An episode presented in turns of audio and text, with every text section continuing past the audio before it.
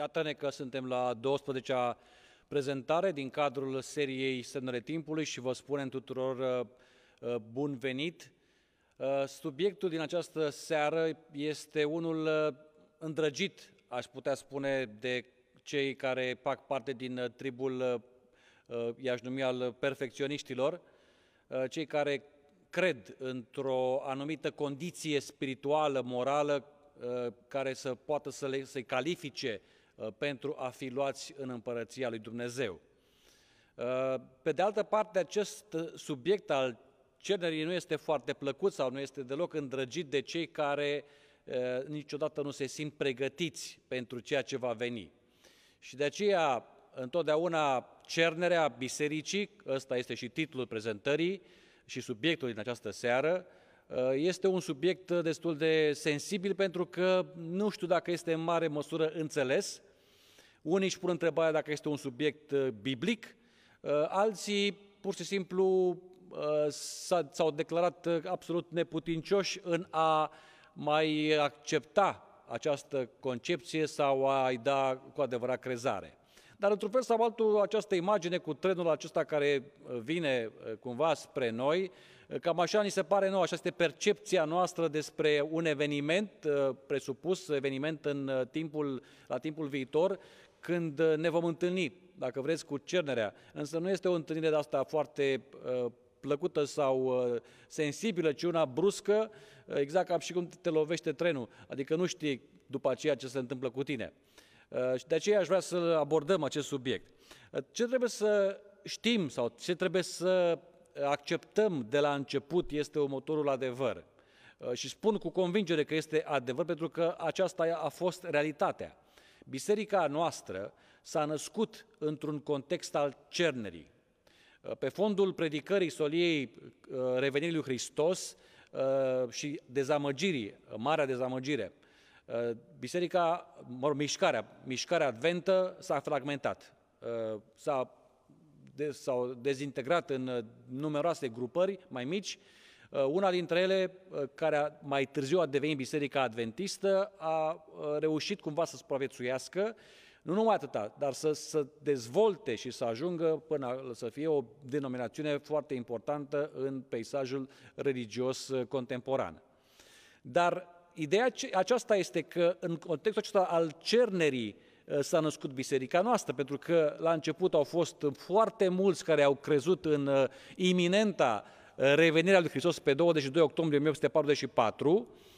După aceea, după dezamăgire, au rămas mai puțini uh, credincioși în această uh, speranță, după care iarăși uh, s-a diminuat numărul lor și pe măsură ce noi învățături apăreau sau anumite înțelegeri ale Scripturii se dezvoltau, Uh, parcă venea o altă cernere, o altă cernere, până când au rămas doar o grupă de indivizi și aceștia, în cazul nostru, au format uh, biserica. Așa că am putea spune, fără să greșim, că biserica s-a născut într-un context, într-un context al cernerii și probabil, a spune, probabil că a rămas oarecum obsedată de această permanentă perspectivă. Cu alte cuvinte, această cernere este continuă. Dar nu este, n-a fost un simplu eveniment la începutul existenței noastre denominaționale.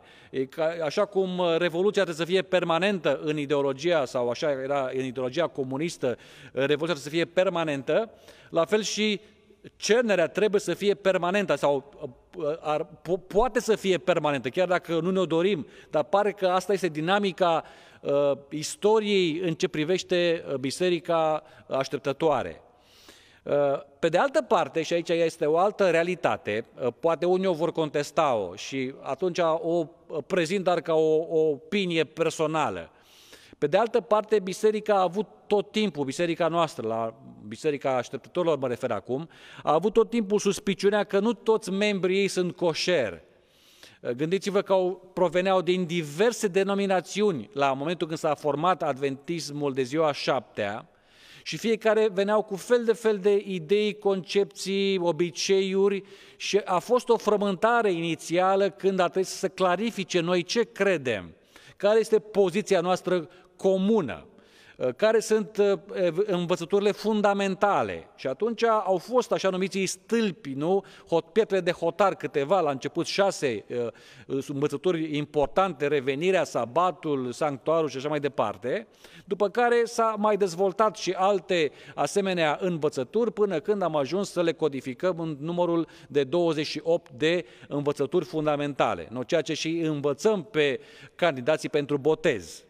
Dar Uh, ideea a rămas de atunci cumva, adică trebuie să îi pregătim foarte bine pe cei care vor să intre membri în biserica aceasta, pentru că fiecare vine de unde vine și nu toți sunt foarte coșer în ce privește concepțiile și obiceiurile, și atunci există o anumită suspiciune, am putea spune, vis-a-vis de uh, cei care vin în mijlocul nostru sau cei care sunt deja uh, membri în biserica aceasta. Și atunci, uh, drept urmare, Uh, am putea spune că uh, biserica uh, poate instinctual, n-a spune că este o, cum să spun eu, ceva planificat, da, este o agendă undeva acolo sus sau în dreptul sau maniera în care s-a organizat biserica, nu. Mai degrabă a spune instinctual. Este, a simțit nevoia biserica să-și testeze Uh, sistematic, am putea spune, membrii prin anumite ritualuri. Uh, cu alte cuvinte, uh, aceste ritualuri nu doar că sunt fac parte din maniera în care noi ne exprimăm credința și forma de închinare, dar pe de altă parte ele constituie și un fel de test al, să zicem, fidelității, al credincioșiei. Așa se face că de exemplu, dacă vă uitați pe această imagine, a subtitlul de evaluare da? sau teste ale validității ă, condiției ă, spirituale, religioase a membrului, avem câteva care ne definesc, trebuie să recunoaștem, ele ne definesc.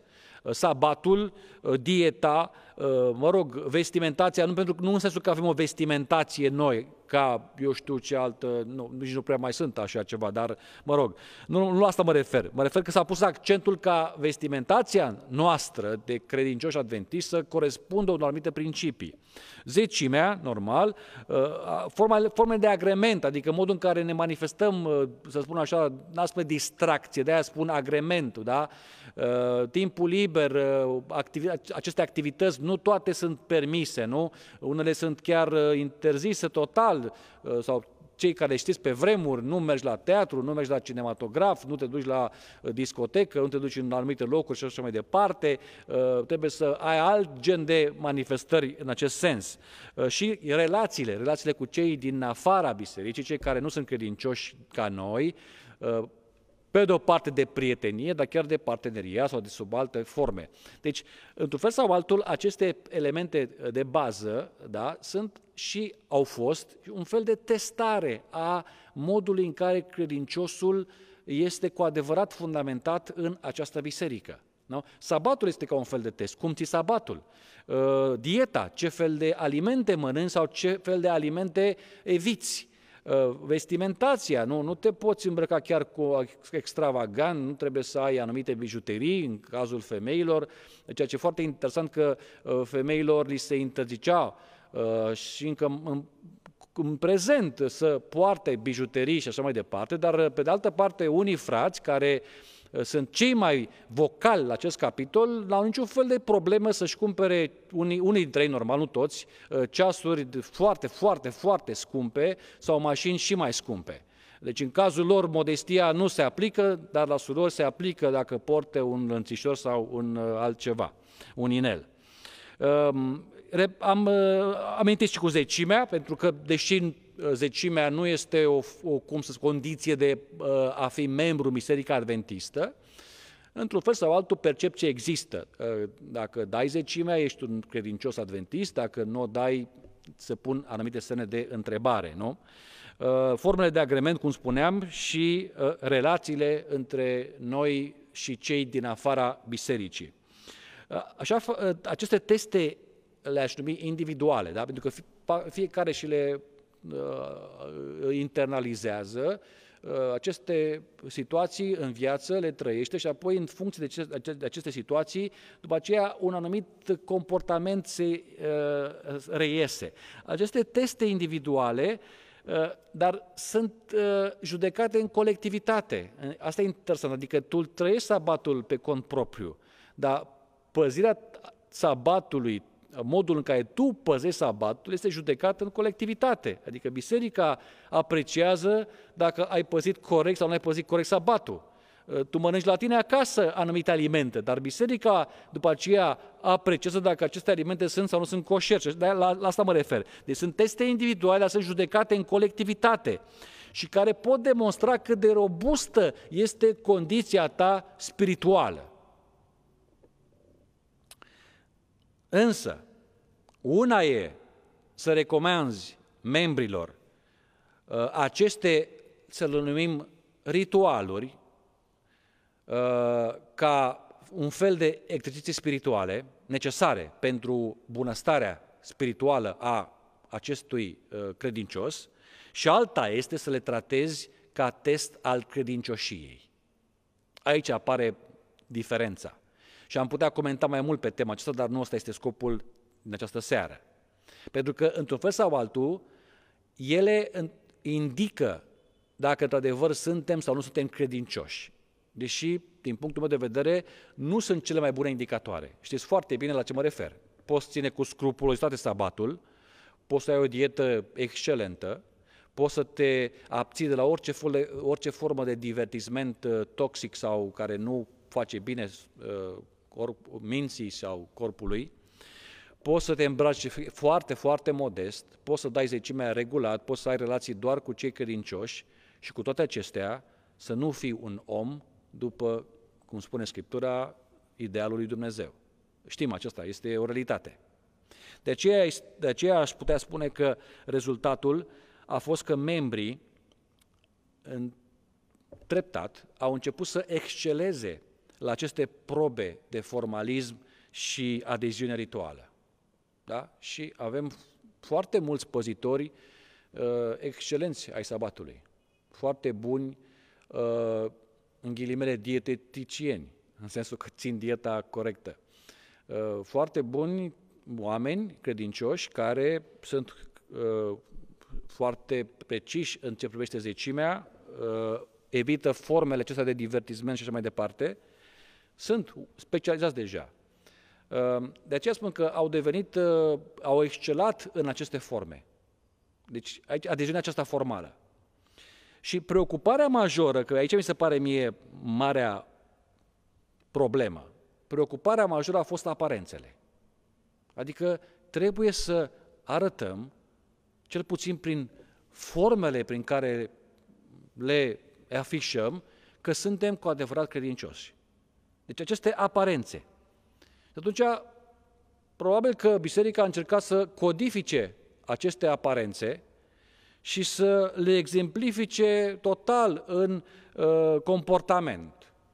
Și în mare măsură am putea spune că viața credinciosului în biserica, nu numai a noastră, în general în biserica creștină, dar hai să punem, particularizăm în cazul bisericii noastre, este de fapt un joc al aparențelor. Adică e important este să apari că ești credincios. Important este să apari că ții sabatul, să apari că ai dietă și așa mai departe. Adică știm exemple, nu? Nu, nu, e, nu e niciun secret. Oameni care pretind că au o dietă sănătoasă, doar în anumite circunstanțe favorizante, care să le uh, valorifice lor aparențele. Când acasă, de fapt, sau într-un alt spațiu privat, n-au nicio treabă cu reforma. Absolut nicio treabă. La fel și cu, și cu sabatul, la fel este cu orice din această, mă rog, schemă care am, am indicat-o anterior. Așa că aceste aparențe, da, deci viața de credință, de, repet, viața de credință a devenit pentru mulți un joc al aparențelor, un criteriu de evaluare, o monedă de schimb, de validare a existenței denominaționale. Aici este, de fapt, problema. Da? Deci câtă vreme reușesc să fiu uh, foarte bun în acest joc al aparențelor, atunci verdictul va fi, verdictul colectiv, bineînțeles, al fraților și surorilor a bisericii, că sunt un credincios. Uitați-vă la Matei, capitolul 25, da? pentru că avem aici o parabolă uh, și aici este o parabolă despre cernere, am putea spune, nu? Uh, atunci împărăția cerurilor se va asemăna cu zece fecioare care și-au luat candelele și au ieșit în întâmpinarea mirelui. Cinci din ele erau nechipzuite și cinci înțelepte. Cele nechipzuite, când și-au luat candelele, n-au luat cu ele un de lemn, dar cele înțelepte, împreună cu candelele, au luat cu ele și un de lemn în vase. Știți foarte bine întâmplarea, nu mai intru acum în amănunte, dar concluzia parabolei, mai pe urmă au venit și celelalte fecioare, celelalte cinci neînțelepte care nu aveau ulei și au trebuit să plece să caute ulei. Și au zis, Doamne, Doamne, deschide-ne. Dar el, drept răspuns, le-a zis, adevărat vă spun că nu vă cunosc. Vegheați, dar, concluzia, căci nu știți ziua, nici ceasul în care va veni Fiul omului. Parabola aceasta a celor 10 fecioare este o parabolă foarte cunoscută și cumva ne-am uh, asumat un fel de drept de exclusivitate în ce privește interpretarea acestei parabole, adică ne regăsim noi ca biserică. Noi suntem fecioarele. Da? Deci pentru noi parabola aceasta parcă a fost scrisă exact pentru biserica aceasta. Da? Și atunci Uh, ne regăsim în ea. Și totdeauna a fost, au fost teme, au fost studii pe tema aceasta, cum uh, ne regăsim noi ca biserică în această ipostază a fecioarelor. Cele care îl așteaptă pe Hristos, cele care ies în întâmpinarea lui Hristos, cele care uh, cumva trebuie să anunțe lumea prin lumina de la candele că vine mirele în curând. Deci ne-am regăsit foarte bine în această parabolă. Însă, fecioarele și-au lustruit foarte bine candelele, cel puțin, uh, adică toate și le-au lustruit, dar cinci dintre ele n-au simțit nevoia rezervelor de ulei.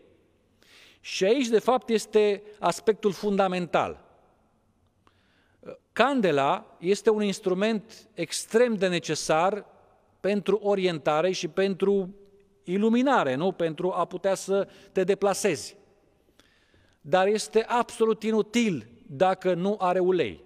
Mă refer la candelă, la, mă rog, lanterna antică, așa am putea să-i spunem, lanterna antică, candelă, ă, așa funcționa pe baza unui lichid, ă, ă, ulei în, în, în această situație și fără acest ulei n-avea cum să poată să lumineze. Dar aici mi se pare partea interesantă că adev- aici Uh, în contextul acesta în care noi, ca biserică, am încercat să dezvoltăm acest, uh, cum să spun eu, sentiment al uh, apartenenței prin modul în care ne-am arătat, da, de acest joc al aparențelor, un procent însemnat, aș putea spune, aici nu intru în acest uh, falsă dilemă dacă sunt 5 și 5, înseamnă că jumătate din biserică este pregătită, jumătate este nepregătită. Nu, nu are nicio legătură, deci nu faceți această greșeală hermeneutică. Nu. Uh, dar aș spune că un procent însemnat de așteptători uh, sunt, uh, cum să spun eu, uh, sunt obsedați de candelă, dar nu neapărat de ulei. Și când spun candelă, mă refer aici la, cum să spun eu, la declarația de credință. Da? Nu mă refer la Biblie. Și Biblia este o, cum să spun eu, interpretarea corectă biblică ar fi că această candelă este cuvântul lui Dumnezeu și este corectă. Dar mai mult de atâta, pentru noi adventiștii înseamnă mai mult declarația noastră de credință, ceea ce credem noi, da? în modul în care ne afișăm. Asta este candela este foarte lustruită, este foarte bine pregătită, are ceva ulei, nu putem spune că nu are deloc ulei, are ceva ulei, dar nu suficient de mult încât să lumineze pentru o perioadă îndelungată. Asta este întrebarea. Pentru ce perioadă am reușit să ne asigurăm aceste rezerve de ulei? Pentru cât timp? Adică suntem în stare, se pare, să uh, iluminăm așa instant. Putem să fim capabili de un gest altruist, putem să fim capabili de a face anumite lucruri care să scoată în evidență ceva lumină. Dar întrebarea este următoarea. Viața de credință ce este? Un sprint sau un maraton? Și conform Scripturii este un maraton, este o cursă lungă. Pentru această cursă lungă, candela noastră denominațională, dacă vreți, nu este pregătită. Nici cea escatologică, nici cea teologică, nici cea rituală. Nu este pregătită. Și atunci ne dăm seama, în momente de criză, când întunericul este mai prelungit, mai, mai, da, decât era anticipat, ne dăm seama că lumina noastră începe să pâlpâie. Și că e ceva, nu, nu, nu spun că suntem în întuneric, cum ne acuză unii sau alții, nu, nici vorbă. Dar nu este atât de puternică lumina încât să poată să creeze o reacție în jur. Hristos a spus-o foarte clar în predica de pe munte. Voi sunteți lumina lumii. Nu? Deci trebuie să luminați și, și luminați să se vadă lumina aceasta. Ehm, așa că problema este următoarea. Că adevărata testare a calității de membru, și acum întrebare, uh, întrebarea este foarte importantă. Unde? Membru unde? Membru în împărăție sau membru în biserică? Aș vrea să înțelegem o realitate. A fi membru în biserică nu înseamnă obligatoriu a fi membru în împărăție. Asta nu spun eu de la mine, asta spune Scriptura. Da? Și atunci de asta întrebarea este, testarea noastră ca membri, pentru ce este făcută? Pentru biserică sau pentru împărăție. Idealul este ca să fim membru și în împărăție și în biserică, absolut. Dar nu întotdeauna acest ideal se regăsește în viața practică. Și atunci, adevărata testare a membrului care, este ori în, care trebuie să fie în împărăție, se pare că a cam fost ratată concentrându-ne în mod aproape obsesiv pentru testarea membrului în biserică. Adică dacă el poate să fie un membru bun în biserica noastră, urmărind anumite concepții, obiceiuri și ritualuri. Impresia generală este aceasta, că dacă e să fie o cernere, această cernere trebuie să fie pe baza a testării unor concepții care le ai, teologice, sau unor ritualuri. Nu? Și dacă întrebi acum, bun, cernerea, da? În ce constă cernerea? Că e o întrebare foarte validă. De, predicăm de mult timp uh, în interiorul bisericii că va fi o cernere, nu? Și că avem asemenea Uh, cum să spun eu, anticipări vis-a-vis de un eveniment numit cenerea. Depinde pe cine întrebi. Dacă întrebi pe uh, cei din conducere, poate că vor indica spre comportamentul membrilor, care nu e întotdeauna la nivelul așteptat. Dacă îi vei întreba pe membrii, ei vor indica spre derapajele unora din conducere sau a altor membri din biserică, uh, membrii care nu trăiesc cum cred ceilalți care trebuie să trăiască. Deci depinde pe cine întrebi ce înseamnă această cernere, nu? Însă, în general, așa cum uh, ne-am obișnuit până acum, uh, cam asta e de fapt uh, asociată, cernerea cu aceasta este asociată. Legea dominicală care poate să producă această cernere, apostazia omega, de care tot timpul a fost cumva profetizată prin Ellen White, în secolul XIX a fost apostazia alfa prin doctorul Kellogg și așa mai departe și prevedea că va veni una omega mai puternică și mai năucitoare ca cea de la începuturi. Apoi persecuția, no? persecuția trebuie să provoace o cernere cu siguranță, zic unii, iar mai curând am auzit voci în contextul în care trăim că acceptarea vaccinului împotriva COVID poate să fie o cernere. Da? Unii crezând că dacă accepti vaccinul este de fapt o dovadă a necredinței tale în Dumnezeu și așa mai departe. Sunt fel de fel de teorii, de-aia vă spun, data trecută vorbeam despre teoriile conspirațiilor, ele sunt foarte fertile, din păcate, și apar noi interpretări a unor teme care la începuturile când uh, s-au lansat, nici măcar nu aveau asemenea asocieri.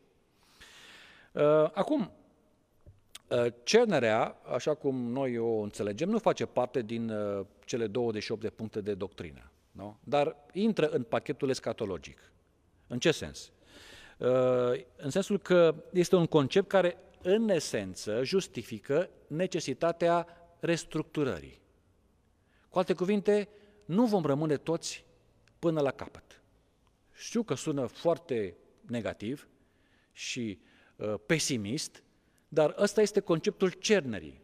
Și întrebarea este, este un concept biblic sau așa noi ni l-am asumat, ni l-am inventat pentru a ne, mă rog, urmări o anumită agenda. Deci asta este ideea, da? E prea multă neghină și prea puțin grâu. Și la un moment dat trebuie să se vadă exact care este grâul și care este neghina și atunci această cernere uh, trebuie să fie realizată printr-o departajare. Da? Printr-o departajare. Uh, însă știm foarte bine că uh, biserica nu se poate cerne singură. Trebuie să vină un eveniment ceva care să conducă la această cernere. Ceva care să vină din exterior cumva, sau poate să pun alții din interior să plece această cerere. Nu este clar încă. Ceea ce știm deocamdată este ceea ce Ellen White spune în uh, Mărturii volumul 1, uh, într-o viziune a văzut această cernere și a cerut uh, informații suplimentare de la îngerul care o asista în aceste viziuni. Am cerut să cunosc însemnătatea zguduirii pe care am văzut-o și mi-a fost arătat că aceasta avea să fie provocată de mărturia dreaptă adusă de sfatul marturului credincios către la Odiceea. Aceasta va avea efect asupra inimii primitorului și îl va conduce să înalțe standardul și să prezinte drept adevărul. Unii nu vor aduce această mărturie așa cum trebuie. Ei se vor ridica împotriva ei și acest lucru va provoca o cernere în cadrul poporului Dumnezeu. Deci asta este, uh, cum să spun eu, definiția clasică în biserica noastră în privința cernerii. Adică de aici trebuie să plece cernerea, este asociată cu solia marturului credincios, e vorba de Apocalips 3, uh, solia către Laodicea, și această proclamare a soliei marturului credincios, când spunem solie, ne referim pe de-o parte la, uh, la uh, diagnosticul marturului credincios, adică lui Hristos, ești uh, orb și așa mai departe, nerănorocit, sărac și așa mai departe, și fă asta, ale fie pentru ochi, aur curățit prin foc și așa mai departe, haine. Da? Deci asta este solia marturului credincios. Bun. Această solie fiind uh, proclamată, urmează o reacție din partea unui grup care nu acceptă această solie sau această uh, interpelare din partea lui Hristos și se reproduce cernerea. Uh, unii au asociat această solie cu solia de la 1888 și așa cum, conform Elenei White, există un adevăr în această asociere, doar că cei care fac această asociere rămân doar la o anumită înțelegere particularizată, fie așa cum a fost ea predicată de cei doi, John și Wagner, fie cum este în prezent uh, explicată de, în cadrul nostru autohton românesc de Gili Cârstea și probabil cei care sunt, uh, fac parte din această, uh, mă rog, această grupare care susțin 1888 dar nu numai 88, susțin și alte puncte de uh, vedere care nu cred că au nicio legătură, sincer, cu 1888. Asta e opinia mea.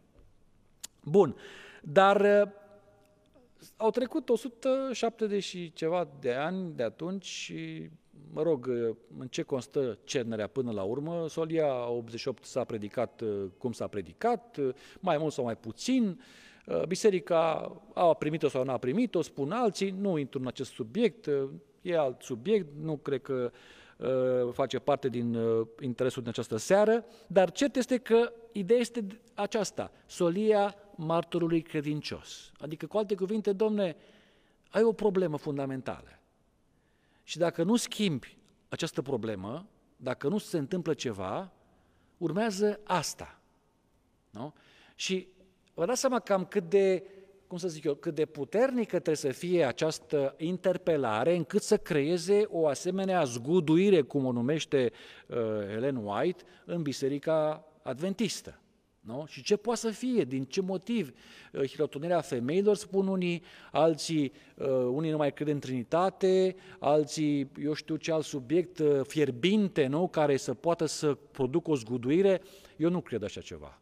Trebuie să fie ceva mult mai substanțial, profund, care să te confrunte total, nu doar așa un subiect teologic. Repet, din cauza că noi am fost obișnuiți să jucăm în acest joc al aparențelor și să depindem de aceste teste de genul sabatul, uh, eu știu, zecimea și așa mai departe, noi încă ne gândim la cernere ca fiind un subiect teologic sau motiv, motivul cernerii, un subiect teologic sau un ritual. Da? Nu, acum ținem sabatul altfel și motiv de cernere. Acum vrem să întărim uh, surorile ca pastori. Motiv de cernere, subiect de teologie. Eu nu cred că trebuie să fie un motiv teologic aici, trebuie să fie altceva. Trebuie să fie altceva. Uh, dar aici, ceea ce noi nu prea am uh, predicat este următorul lucru. Uitați ce spune aici, adică, mă rog, asta este formularea mea, dar uh, inspirată din Solia Marturului Credincios. Îngerul, atenție, accentul cade pe înger, nu pe Laodicea. Îngerul Laodiceei, de adevărat, dar e vorba de înger. Îngerul este amenințat cu excomunicarea de vărs dacă nu acceptă transformarea. Adică să facă tot ceea ce spune acolo Hristos. Vreau să pun întrebare. Solia către la Odiceea, cui se adresează? La Odiceii, adică bisericii, sau îngerului? Ce spune textul? Pentru că de-a lungul timpului am fost călăuziți să credem că această solie se aplică la toți membrii. Nu?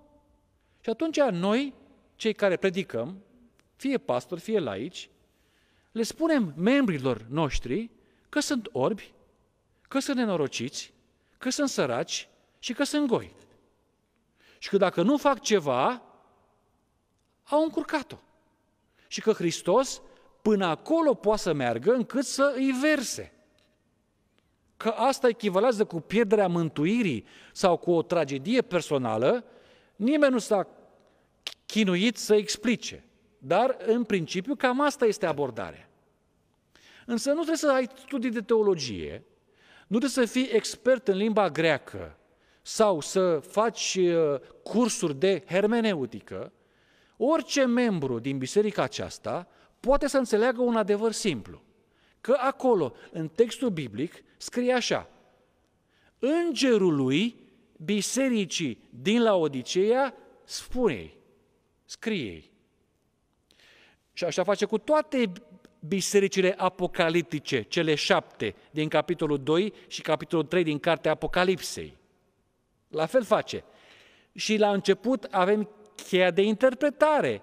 Cine sunt îngerii aceia în mâna lui Hristos, sub forma celor stele. Cine sunt acei îngeri?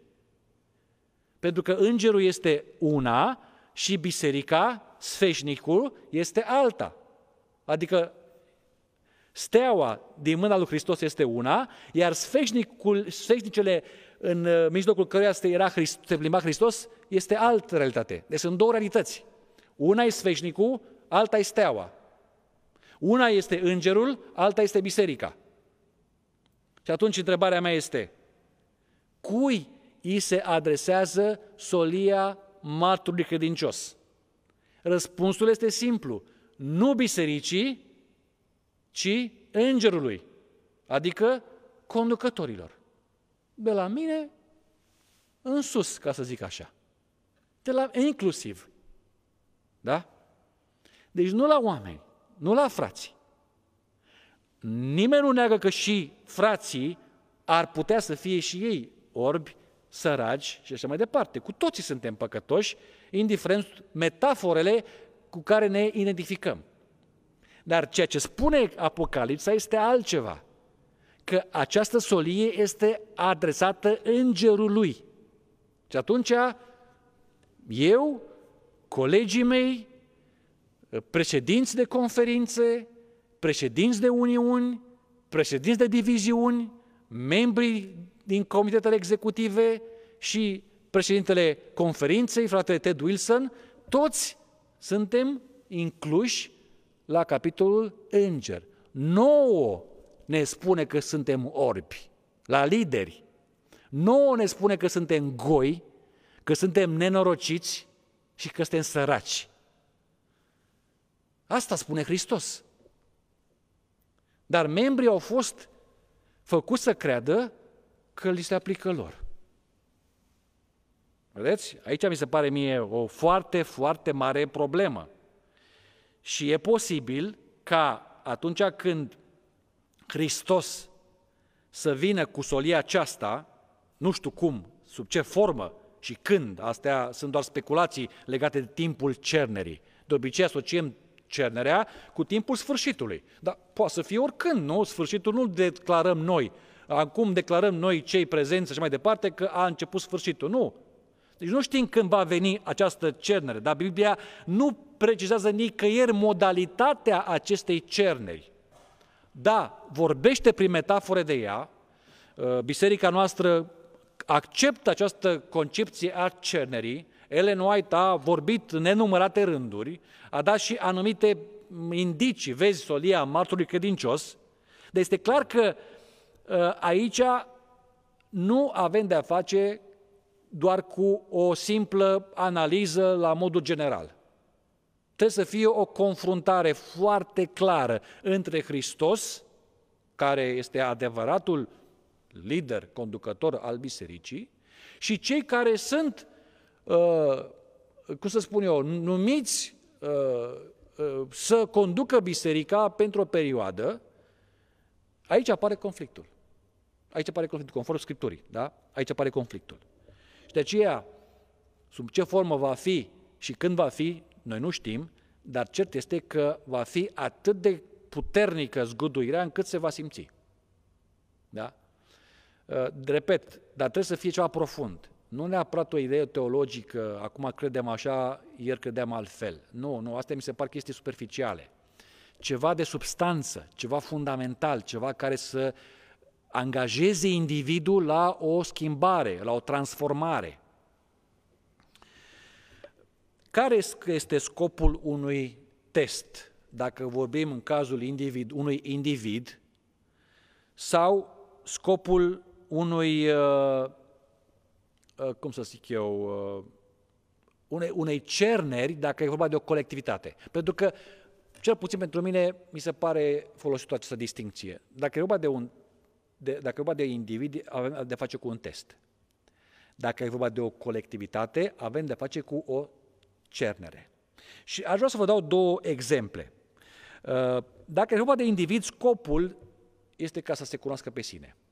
Să știe exact din ce este făcut, din ce material este făcut. Testul. Ăsta este. Să se cunoască pe sine. Luați, începând cu Adam, cu Avram și până la unde vreți, testul, orice test în viață în general, dar acum vorbim de testele acestea care ne ajută să ne formăm caracterele pentru împărăția lui Dumnezeu, au acest scop ca să ne arate, să ne indice din ce material suntem făcuți. Iar în cazul unei colectivități, cernerea are darul de a face acea colectivitate să predea frâiele în mâna celui care e singur capabil să conducă acea lucrare. Haideți să vedeți că este biblic ceea ce spun. Uitați-vă, de exemplu, la 2 Cronici 32. E vorba de Ezechia. Știți întâmplarea, Ezechia s-a îmbolnăvit, a fost vindecat, a fost vizitat de soli emisari din Babilon, a arătat să transmită adevărul, da, să fie o lumină. Și în loc să le spună despre Dumnezeul care l-a vindecat, le-a povestit despre uh, tezoreria lui. Foarte interesantă explicația de aici, da? Uitați-vă cu atenție. Ezechia a izbutit în toate lucrările lui. Ăsta este un fel de uh, raport al vieții. La sfârșitul vieții, cam asta e raportul despre Ezechia. Da? Însă, când au trimis căpetenile Babilonului soli la el să întrebe de minunea care avusese loc în țară, Dumnezeu l-a părăsit ca să-l încerce, pentru ca să cunoască tot ce era în inima lui. Mi se pare un text foarte interesant ăsta. Da? Deci, Ezechia a izbutit în tot ce a făcut, deci are, o, cum să spun eu, un raport bun înaintea lui Dumnezeu. Dar e o singură carență. Și această notă explicativă ne este nouă necesară. În ce constă această carență? Cu ocazia vizitei emisarilor din Babilon, a ratat să îndrepte atenția spre cine trebuie, spre Dumnezeu și a arătat spre sine. Dar ca să se întâmple treaba aceasta, Dumnezeu l-a părăsit. Adică, mă rog, nu știu, nu știu cum interpretăm acesta l-a, l-a părăsit, da? Ă, temporar, nu are importanță, l-a părăsit, da? Bun. Nu definitiv, nu e pierdut, nu la asta referă, l-a părăsit. De ce? Ca să uh, arate, uh, uh, ca să-l încerce, pentru ca să cunoască tot ce era în inima lui. Întrebarea este următoarea. Cine să cunoască ce era în inima lui? Așa cum a, e formulat textul, cum vi se pare? Care, și care e la, cea, mai explica, cea mai la îndemână explicație? Exact, Dumnezeu. Da, Dumnezeu are nevoie să cunoască ce este în inima lui Ezechia, când Hristos spune că nu avea nevoie nimeni, nu, Ioan spune, nu avea nevoie să-i facă nimeni nicio mărturisire despre alții, pentru că el însuși știa ce este în inima lor. Deci nu. Că asta credeau ei, da, sunt convins că asta credeau ei pe vremea aceea, că Dumnezeu te încearcă ca să vadă Dumnezeu ce, din ce fel de material ești făcut. Dar noi știm că de fapt nu este așa. Mai degrabă este altă explicație aici. Dumnezeu îl lasă pe Ezechia singur, ca Ezechia să vadă, să, să cunoască el însuși pe el, din ce material este făcut, din ce este în inima lui. Adică îi dă ocazia să aibă o, o, o, o privire, o, cum să spun eu, uh, conștientizare a adevăratele condiții.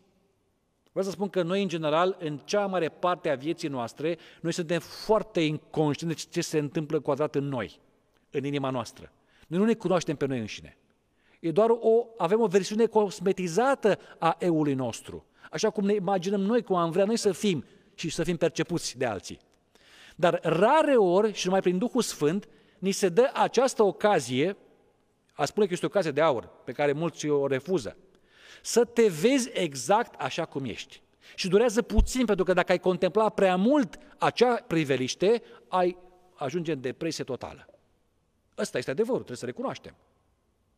Și atunci Dumnezeu din când în când, pentru, cu cine știe că are material, are ceva în el care acceptă așa ceva, se întâmplă acest fenomen. Îl mai lasă sau o mai lasă puțin ca el sau ea să vadă cu adevărat ce este în inima Îl ajută enorm de mult în această lucrare de progres spiritual. Este extrem de important. Deci ăsta este scopul testului. Bun, dar care este scopul cernerii? Că am vorbit mai devreme de cernere, nu? Păi avem un alt text acum, din judecători. Gedeon, judecător 7. La instrucția lui Dumnezeu, instru, instruirea lui Dumnezeu, Gedeon a coborât poporul la apă și Domnul a zis lui Gedeon, pe toți cei care vor limpăi apa cu limba, cum limpăie câinele, să-i desparți pe toți cei ce vorbea apă din genunchi. Mm. Cei ce au lipăit apa, ducându la gură cu mâna, au fost un număr de 300 de oameni. Și tot poporul celălalt a îngenunchiat să bea. Domnul a zis lui Gedeon, cu cei 300 de oameni care au limpăit vă voi mântui. Vă voi da pe Madian în mâinile tale, toți ceilalți din popor să se ducă fiecare acasă. Știți contextul, da? Armata lui Gedeon era prea numeroasă pentru rezolvarea problemei, numită Madian pentru orice strateg uman, asta este o prostie. Niciodată nu poți spui că este prea numeroasă un, un, un efectiv, prea numeros un efectiv de oameni.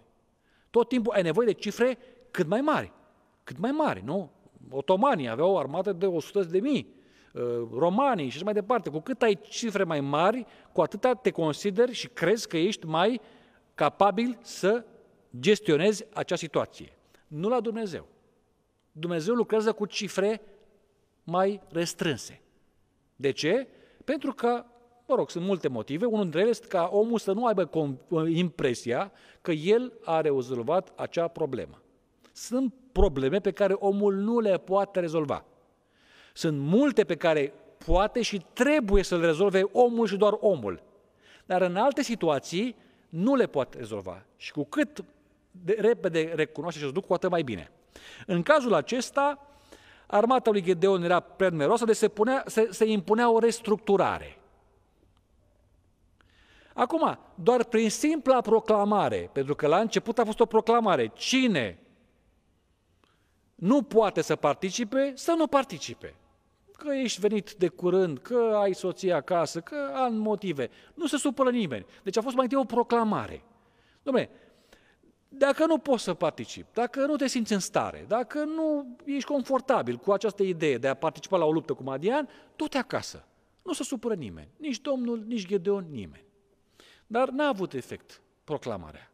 Și atunci, situația trebuie să fie rezolvată altfel. E nevoie de un test.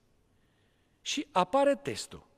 E foarte straniu testul acesta, de ce, cum poți să califici uh, uh, profesionalismul sau abilitățile unui individ doar prin modul în care bea apă. Nu? Deci sunt alte teste prin care poți să-ți dai seama dacă omul acela este pregătit pentru meseria aceea, pentru misiunea aceea, pentru lupta aceea sau pentru datoria aceea. Dar modul în care bei apă, de când până când a devenit test al validității apartenenței în armata lui Gedeon. Ar fi multe de spus, interesant, da? De ce îi amintește pe câini? Pentru că pe malul Nilului câinii mergeau, limpăiau apa, de ce? Nu stăteau din cauza crocodililor. Și atunci ei beau apa în regim de urgență. Știau că acolo sunt crocodilii, câinii sunt animale inteligente. Și atunci ei repede așa limpăiau și plecau mai departe, ca să nu aibă timp crocodilul să-l prindă.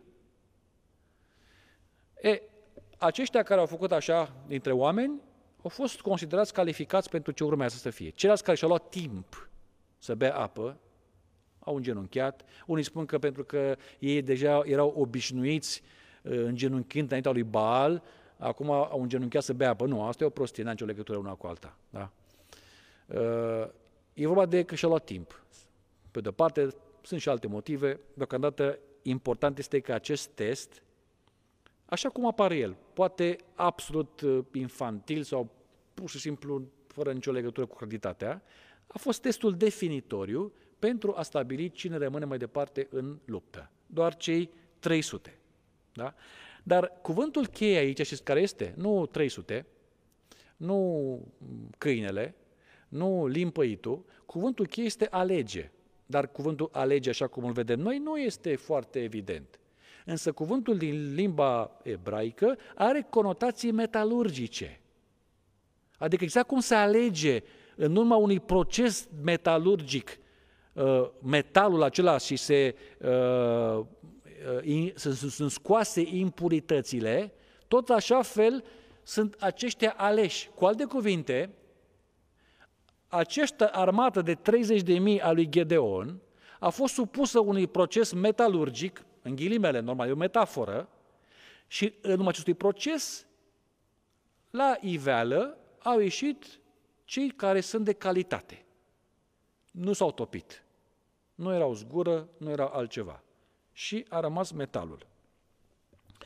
Așa că, ce ne spune nou textul?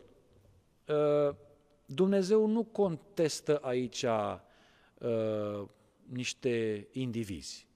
Nu, nu are nimic cu cei care nu au fost chemați mai departe să lupte, da? Uh, Dumnezeu contestă niște cifre, poate o structură, modul în care era organizată la început această armată.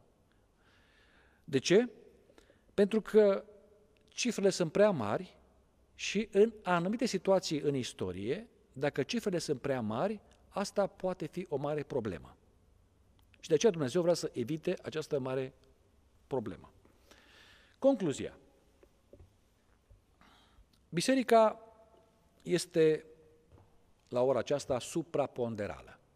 Și George Knight, încă din, nu știu de când a scris cartea asta, de mult, la sfârșitul anilor 90, poate că a scris această carte, The Fat Lady and the Kingdom, asta povestea de atunci.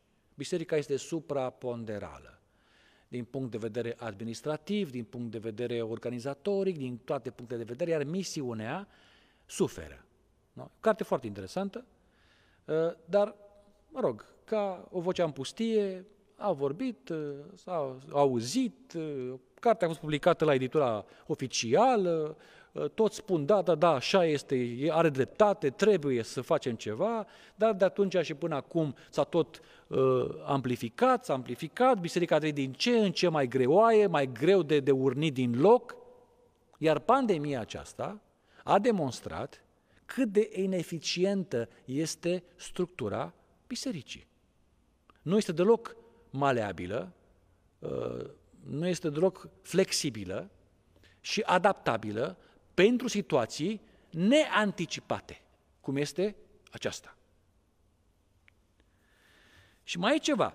Biserica nu este, cum să spun eu, pregătită pentru aceste, ceea ce eu văd în perspectivă, este mai degrabă o luptă nu frontală de genul acesta, Doamne, Domnule, noi suntem, uite, ăștia mulți, Biserica lui Dumnezeu și ne confruntăm cu nu știu ce altă entitate. Ca în cazul lui Gedeon, e mai degrabă o luptă de gherilă. Cei 300 au dus o luptă de gherilă cu Madian, pentru că nu putea să aibă o confruntare fă, frontală, fățișă. Erau prea mulți pentru ei. O luptă de gherilă în care ei cu niște ulcioare, iarăși foarte, pare foarte infantil, și niște trâmbițe și niște făclii, au făcut uh, acolo o diversiune și problema s-a rezolvat. Deci alte metode. Ce îmi spune mie aici? Că sunt alte metode neconvenționale, cu totul creative și originale, care nici măcar nu ne-am gândit că ar putea să fie adoptate sau aplicate, prin aceste noi forme, biserica își va împlini misiunea. Dar nu în, această, în acest context, nu în această structură. Pentru că e clar, în prezenta configurație, biserica nu este deloc eficientă. Și poate că s-ar impune uh, o uh, altă formă de organizare bazată pe alte principii de etice și de profesionalism. Iar pandemia a demonstrat că biserica a fost, în ghilimele, aproape redusă la tăcere pentru că nu a reușit să scoată nici mic din candela ei sau prea puțină lumină din candela ei. Poate că asta este vremea, cine știe. Poate că asta este vremea, aceste circunstanțe neanticipate, și asta ar fi și o ocazie de aur pentru întreaga biserică să se regândească și să, să, să, să, să-și pună la modul cel mai serios pe agenda, pe primul uh, punct în agenda, schimbarea fundamentală da? o re, uh, uh, re, uh, cum să zic eu, recalibrare. Am putea spune și un start nou, sub o altă formă, în care să, să, să-i ofere bisericii cu adevărat posibilitatea de a fi lumina lumii. Acest proces metalurgic de alegere, nu? de cernere, poate că a început, cine știe. De-aia spun că, uitându-mă la Biblie și la aceste metafore, uh, rămâi surprins de maniera originală a lui Dumnezeu de a interveni și de a lucra în condiții absolut greu de imaginat. De unde știm că n-a început acest proces de, acest metalurgic de alegere a ceea ce este valoros? Poate că suntem deja în acest proces al cernerii într-un fel sau altul. Și putem să ne gândim la ceea ce credeam noi că înseamnă cernere. Înseamnă poate și acel element, dar acel element este tradus în prezent în alte forme la care nu ne-am gândit. Cine se gândea la testul cu să bei apa cum bea câinele? Cine se gândea că trebuie să înfrunți Madianul, vezi Babilonul modern, da? cu făclii, cu ulcioare sparte și cu o lozincă. Sabia Domnului și al lui Gedeon. Totele nu ai spune că la sfârșit Dumnezeu va prea, prelua controlul asupra lucrării sale. Ăsta e scopul cenerii, nu? Ca să colectivitatea să pre- predea de bunăvoie sau forțat frâiele în mâna lui Dumnezeu. Și tot Ellen White spune că la sfârșitul timpului, Dumnezeu va prelua controlul total asupra lucrării sale. Și cei care au fost lideri și erau mari și așa mai departe, atunci nu vor mai fi. Nu vor mai fi lideri. Da? Pentru că nu au ce să arate, nu au ce să lumineze, nu au nimic.